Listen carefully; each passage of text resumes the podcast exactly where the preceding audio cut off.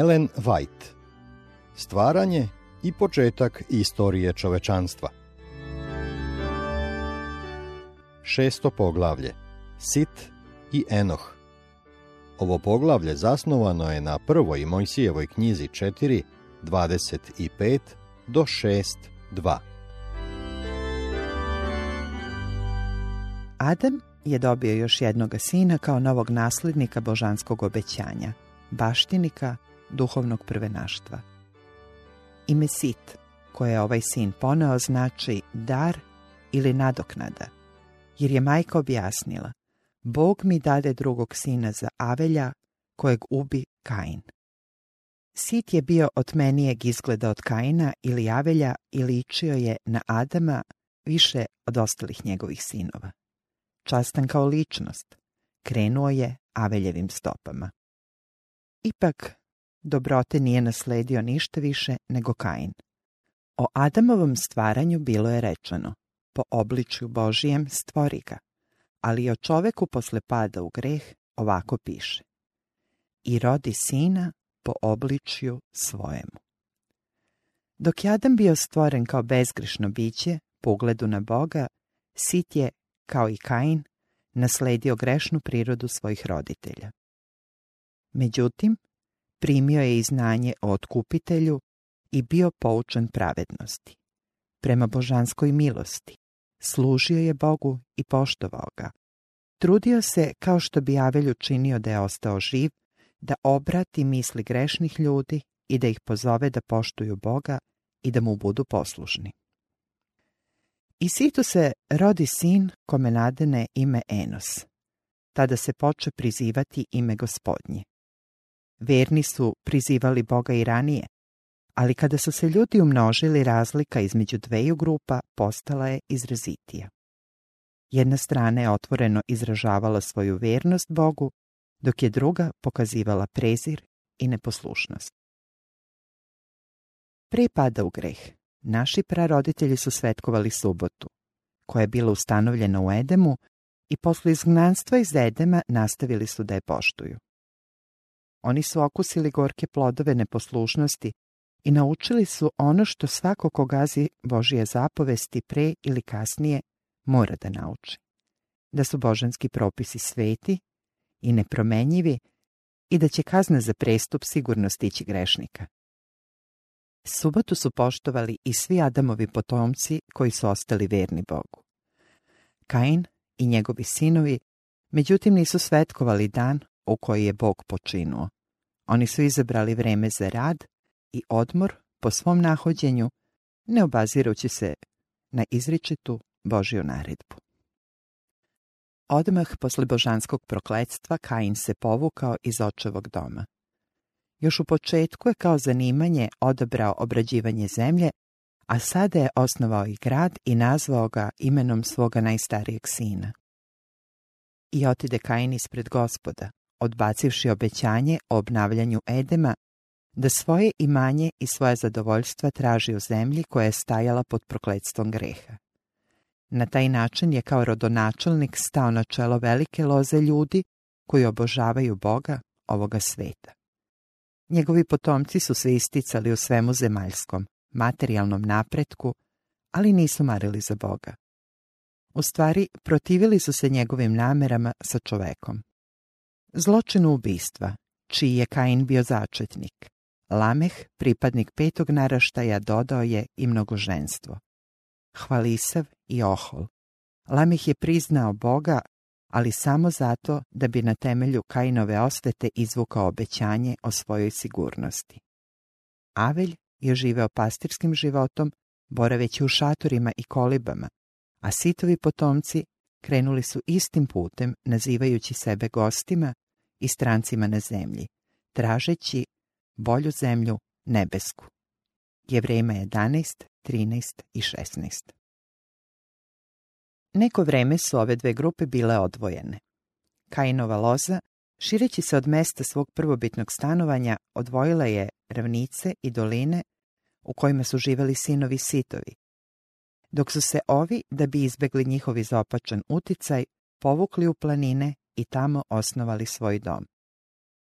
Sve dok je ova podvojenost trajala, sačuvali su čistotu svoje službe Bogu. Međutim, kako je vreme prolazilo, usuđivali su se korak po korak da prilaze stanovnicima dolina. Ovo druženje imalo je rđeve posljedice. Sinovi sitovi, privučeni lepotom kćeri Kainovih potomaka, žalostili su Boga ženeći se njima.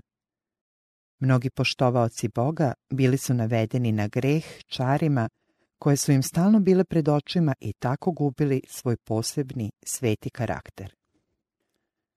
Mišajući se sa pokvarenima, postali su slični njima po duhu i delima. Kršili su ograničenja koje je postavljala sedma zapovest, uzimajući ih za žene koje hteše, sinovi sitovi putem Kainovim pođoše, Jude 11. Njihove misli bile su zaokupljene svetovnim napredovanjem i uživanjem, a gospodnje zapovesti su zaboravljali.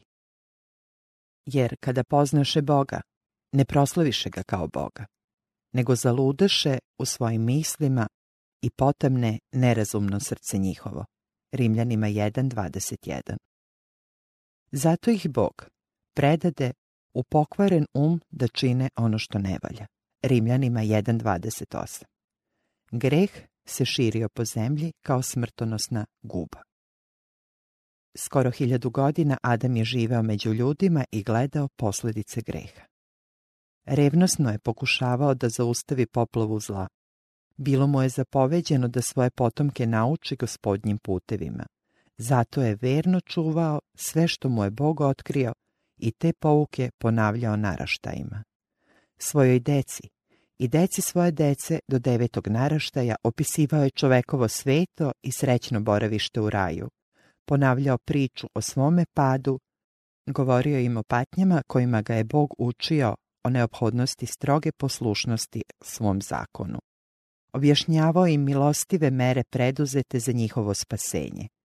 Ipak, samo je malo ljudi obraćalo pažnju na njegove reči.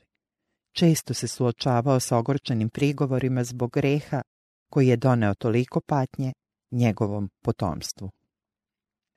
Adamov život je bio pun žalosti, poniženja i skrušenosti. Kada je napustio Edem, pomisao na smrt ispunjavala ga je užasom. Prvi put se suočio sa prisutnošću smrti među pripadnicima ljudskog roda, kada je Kain, njegov prvenac, ubio svoga brata. Ispunjen strašnom grižom savesti zbog svoga greha, dvostruko ražalošćen Aveljevom smrću i Kainovim odbacivanjem, Adam se pognuo pod teretom patnje.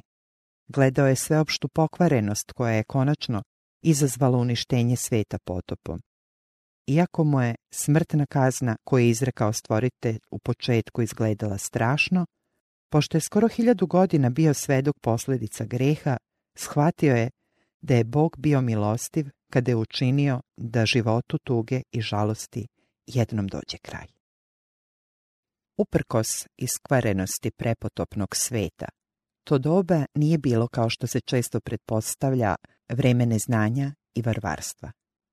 Tim ljudima je bila pružena prilika za visok domet moralnih i intelektualnih dostignuća. Imali su veliku fizičku i mentalnu snagu i njihove sposobnosti da steknu religijsko i naučno znanje nisu imale premca. Bilo bi pogrešno pretpostaviti da je njihov um sazrevao kasnije samo zato što su tako dugo živeli. Njihove mentalne snage su se rano razvijale i onima koji su gajali strah Božiji i živjeli u skladu s njegovom voljom, povećalo se znanje i mudrost čitavog života. Kada bi se ugledni naučnici našeg vremena uporedili sa svojim vršnjacima koji su živjeli pre potopa, uvidjeli bi da veoma zaostaju po mentalnoj i fizičkoj snazi za njima. Kada se čovekov život počeo skrećivati, a njegova fizička snaga smanjivati, opale su i njegove mentalne sposobnosti. Danas ima ljudi koji se posvećuju učenju od 20 do 50 godina i svet se divi njihovim dostignućima. Ali koliko je ograničeno njihovo znanje kada se uporedi sa znanjem ljudi koji su svoje fizičke i mentalne sposobnosti razvijali stolećima. Istina je da su ljudi savremenog doba u prednosti, jer mogu da koriste dostignuće svojih prethodnika. Ljudi genijalnog uma, koji su planirali, proučavali i pisali, ostavili su svoja dela potomcima. Ali čak i uz to, bar što se tiče samoga ljudskog uma, koliko su više prednosti imali ljudi u stara vremena. Oni su stotinama godina u svojoj sredini imali čoveka koga je Bog stvorio po svom obličju, koga je sam stvoritelj proglasio dobrim, čoveka koga je Bog poučio svakoj mudrosti koja se odnosi na materijalni svet. Adam je od samog stvoritelja naučio istoriju stvaranja. Bio je svedok događajima devet stoleća i on je prenosio znanje svojim potomcima. Prepotopni ljudi nisu imali knjige. Nisu imali pisane izveštaje. Ali osim svoje velike fizičke i mentalne snage, imali su i snažno pamćenje. Bili su sposobni da shvate i zapamte sve što bi im bilo rečeno i da sve to kasnije nepromenjeno prenesu svom potomstvu.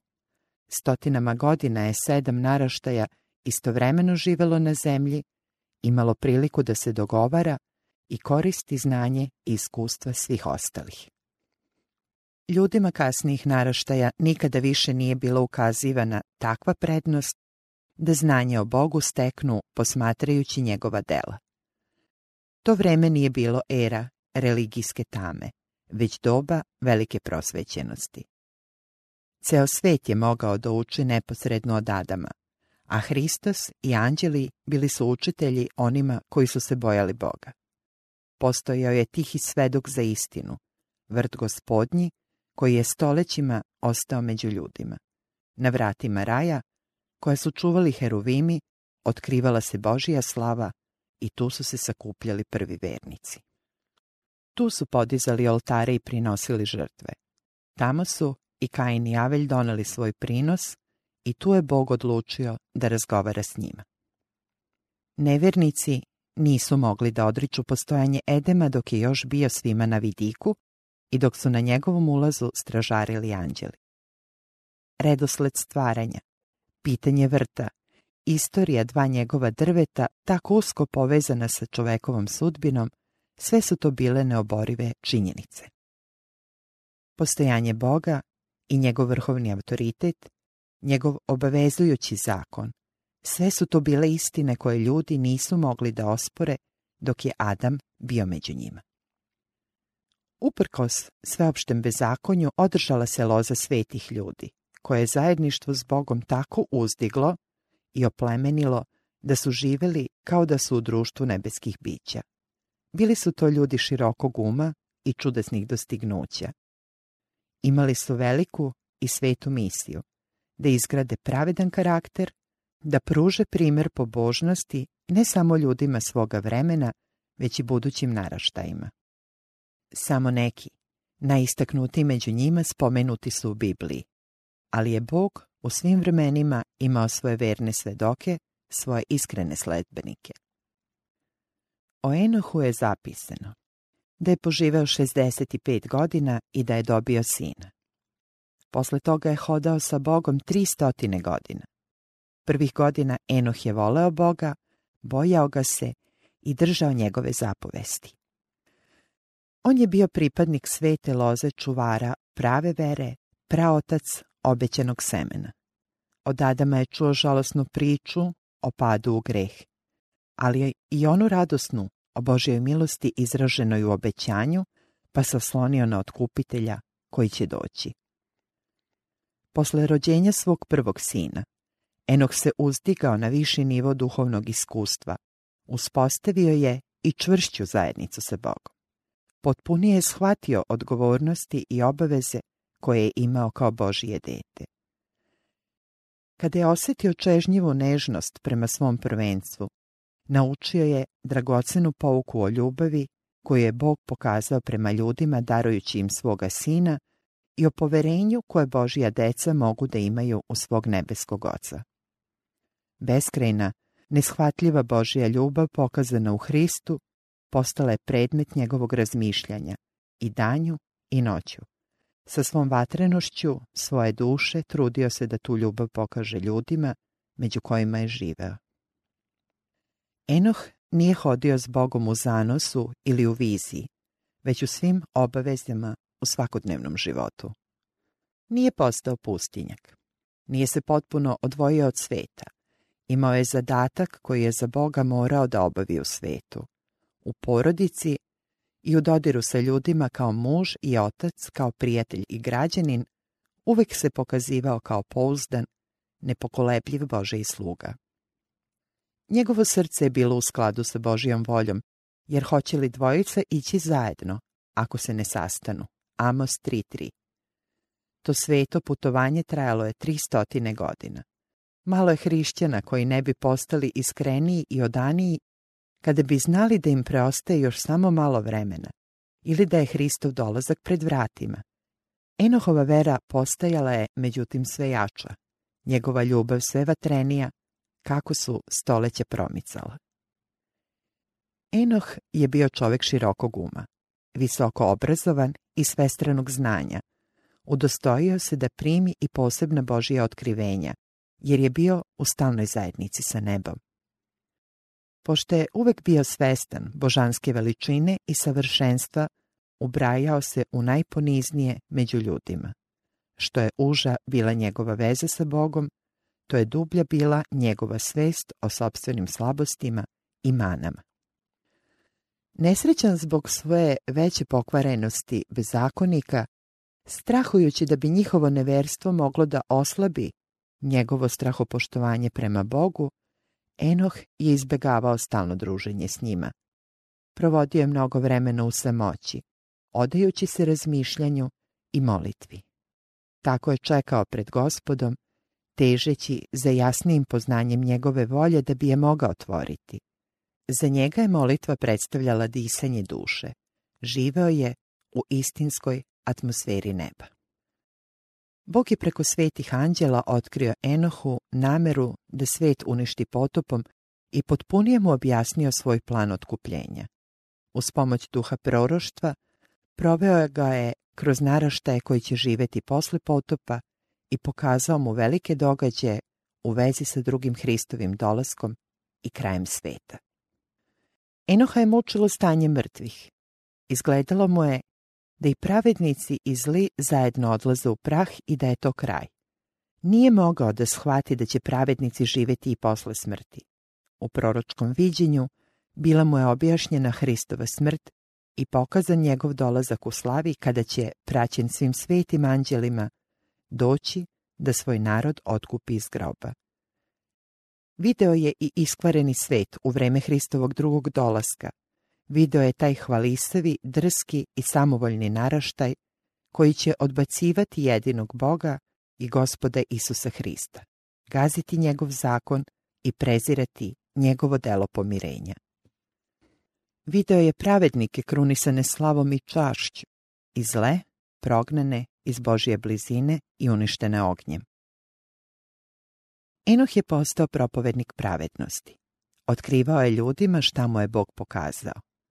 Oni koji su se bojali gospoda tražili su ovog svetog čoveka da bi sebi osigurali i njegove savete i njegove molitve. On je delovao javno, prenoseći Božije poruke svima koji su hteli da čuju reči opomene. Njegovi napori nisu bili upućeni samo sinovima sitovim. U zemlji, u kojoj je Kain našao zaklon od Božije prisutnosti, Ovaj prorok je objavljivao predivne prizore koji su mu bili pokazani u viđenju. Govorio je, gle, ide gospod s hiljadama svetih anđela svojih, da učini sud svima i da pokara sve bezbožnike za njihova bezbožna dela. Juda 14.15 On je neustrašivo ukoravao greh. Dok je ljudima svoga vremena propovedao Božiju ljubav u Hristu, dok ih je preklinjao da napuste zle puteve. Istovremeno je ukoravao sveopšte bezakonje i opominjao ljude da će kazna sigurno stići prekršioca. Sam Hristos je svojim duhom govorio preko Enoha. Njegov duh se ne pokazuje samo u rečima ljubavi, saučešća i pozivanja. Sveti ljudi ne izgovaraju samo ugodne reči. Bog u srce i usta svojih glasnika stavlja prodorne istine koje seku kao dvosekli mač. Božija sila koja je delovala preko njegovog sluge uticala je na one koji su ga slušali. Neki su poslušali opomene i odbacili grehe. Međutim, mnoštvo se rugalo svečanim porukama i još drskije nastavilo svojim zlim putevima. Sličnu vest Božije sluge treba da objave svetu u posljednje dane, iako će i ona biti dočekana s nevericom i porugom. Predpotopni svet je odbacio opomene onoga koji je hodao sa Bogom. Tako će i posljednji naraštaj olako prihvatiti opomene gospodnjih glasnika. Iako mu je život bio pun aktivnosti, Enoh je istrajno održavao svoju vezu sa Bogom. Što je rad bio važniji i hitniji, to su stalnije i usrdnije bile njegove molitve. Nastavio je da se izdvaja u određenim razdobljima iz svakog društva. Pošto bi neko vreme boravio među ljudima, trudeći se da im poukama i primjerom bude od koristi, on bi se privremeno povukao u samoću da utoli glad i žeć za božanskim znanjem koje se može steći jedino na božanskom izvoru. Družeći se tako sa Bogom, Enoh je sve potpunije odražavao Božije obličje. Njegovo lice je blistalo svetim sjajem, istim sjajem kojim je blistalo Isusovo lice. Kada bi se vraćao s ovih susreta s Bogom, čak su i bezbožnici sa strahopoštovanjem gledali pečat neba na njegovom licu. Bezakonje je dostiglo takve razmere da je ljudima bilo najavljeno uništenje. Kako su godine prolazile, sve dublja je bila reka ljudske krivice, navlačili su se mračni oblaci božanskog suda, ali Enoh, sve dok vere, nastavljao je svojim putem opominjući, preklinjući i pozivajući, trudeći se da zaustavi poplavu krivice i zatvori brane odmazde. Iako su grešni ljudi, željni uživanja, odbacili njegove opomene, imao je svedočanstvo da ih je Bog odobrio, pa je nastavio da ogorčeno se bori protiv sveopšteg zla, sve dok ga Bog nije uklonio sa ovog grešnog sveta i uveo u čistu nebesku radost. Ljudi njegovog doba rugali su se ludosti čoveka koji nije trudio se da sakuplja zlato i srebro ili da nagomilava zemaljska imanja. Međutim, Enohovo srce je čeznulo za večnim riznicama. On je očekivao nebeski grad. On je gledao cara u svoj njegovoj slavi usred Siona. Njegov um, njegovo srce, njegovi razgovori, sve bilo obuzeto nebom. Što je postojeći bezakonje bivalo veće, to je bila iskrenija njegova čežnja za područjima svetlosti. Blago onima koji su čistoga srca, jer će Boga videti. Matej 5.8 Tri stotine godina Enoh je težio za čistotom srca, da bi mogao da održi sklad sa nebom. Tri stoleće je hodio sa Bogom. Iz dana u dan čeznuo je za užim zajedništvom. Sve je tešnje bila ta veza, dok ga Bog nije uzeo. Stajao je na pragu večnog sveta. Samo ga je korak delio od zemlje blagoslovenih, a sada su se vrata otvorila, hodanje s Bogom, koje je tako dugo trajalo na zemlji, nastavilo se kada je prošao kroz vrata svetoga grada, kao prvi među ljudima koji je ušao u njega. Njegov nestanak se osjetio na zemlji. Ljudima je nedostajao glas koji je odjekivao iz dana u dan, glas koji je savjetovao i opominjao. Nadajući se da je odnesen na neko od svojih usamljeničkih poravišta. Oni koji su ga voleli pokrenuli su revnosnu potragu, kao što su kasnije proročki sinovi tragali za Ilijom, ali bez uspeha. Izvestili su da ga nema, jer ga je Bog uzeo. Gospod je odnošenjem Enoha želeo da nam pruži važnu pouku. Pretila je opasnost da se ljudi prepuste obeshrabrenju zbog strašnih posljedica Adamovog greha. Mnogi su bili spremni da uzviknu kakve li koristi da se bojimo gospoda i držimo sve njegove uredbe, jer teško prokledstvo počiva na ljudskom rodu i smrt je pala u deo svima nama. Međutim, uputstva koje je Bog dao Adamu i koja su bila prenesena situ, uputstva koje je primenio Enoh, odagnala su tamu i ulila čoveku nadu da će, kao što je smrt ušla preko Adama, tako će preko obećanog iskupitelja doći život i besmrtnost. Sotona je ljudima nametao verovanje da nema nagrade pravednima ili kazne zlima i da ljudi ne mogu da se drže Božijih uredbi. Međutim, u Enohovom slučaju Bog izjavljuje da postoji Bog i da plaća onima koji ga traže, Jevrejima 1.6. Taj Bog pokazuje šta želi, da učini za one koje drže njegove zapovesti. Ljudima je bilo objavljeno da držanje Božih zapovesti je moguće, da će, iako žive usred roda grešnoga i iskvarenoga, moći da se Božjom milošću odupru iskušenju i postanu čisti i sveti. Oni su u njegovom primjeru vidjeli blaženstvo takvog života, a njegovo vaznesenje bilo je dokaz istinitosti njegovog proročanstva o životu posle smrti, s njegovom nagradom u obliku slave i besmrtnog života poslušnima i njegovim prokledstvom u obliku patnje i smrti za prestupnike. Verom Enoh bi prenesen da ne vidi smrti, jer pre nego ga premesti dobi svedočanstvo da ugodi Bogu. Jevrejima 11.5 Usred sveta, koji je zbog svog bezakonja bio osuđen uništenje, Enoh je održavao tako usku zajednicu sa Bogom da nije mogao da podlegne sili smrti. Pobožni karakter ovog proroka predstavlja stanje svetosti koje moraju da dostignu svi koji će biti otkupljeni sa zemlje. Otkrivenje 14.3. U vreme Hristovog drugog dolaska. I tada, kao i u svetu pre potopa, bezakonje će preovladati. Povodeći se za pobunama svoga grešnog srca i za učenjima prevarnih filozofija, ljudi će se podići protiv autoriteta neba. Ali, kao i Enoh, i Božiji narod će opominjati svet da je Hristov drugi dolazak blizu i da će sud biti izrečen prestupnicima. Svojim posvećenim rečima i primjerom on će osuditi grehe bezbožnika. I kao što je Enoh bio prenesen na nebo pre uništenja sveta vodom, tako će i živi pravednici biti preneseni sa zemlje pre njenog uništenja vatrom.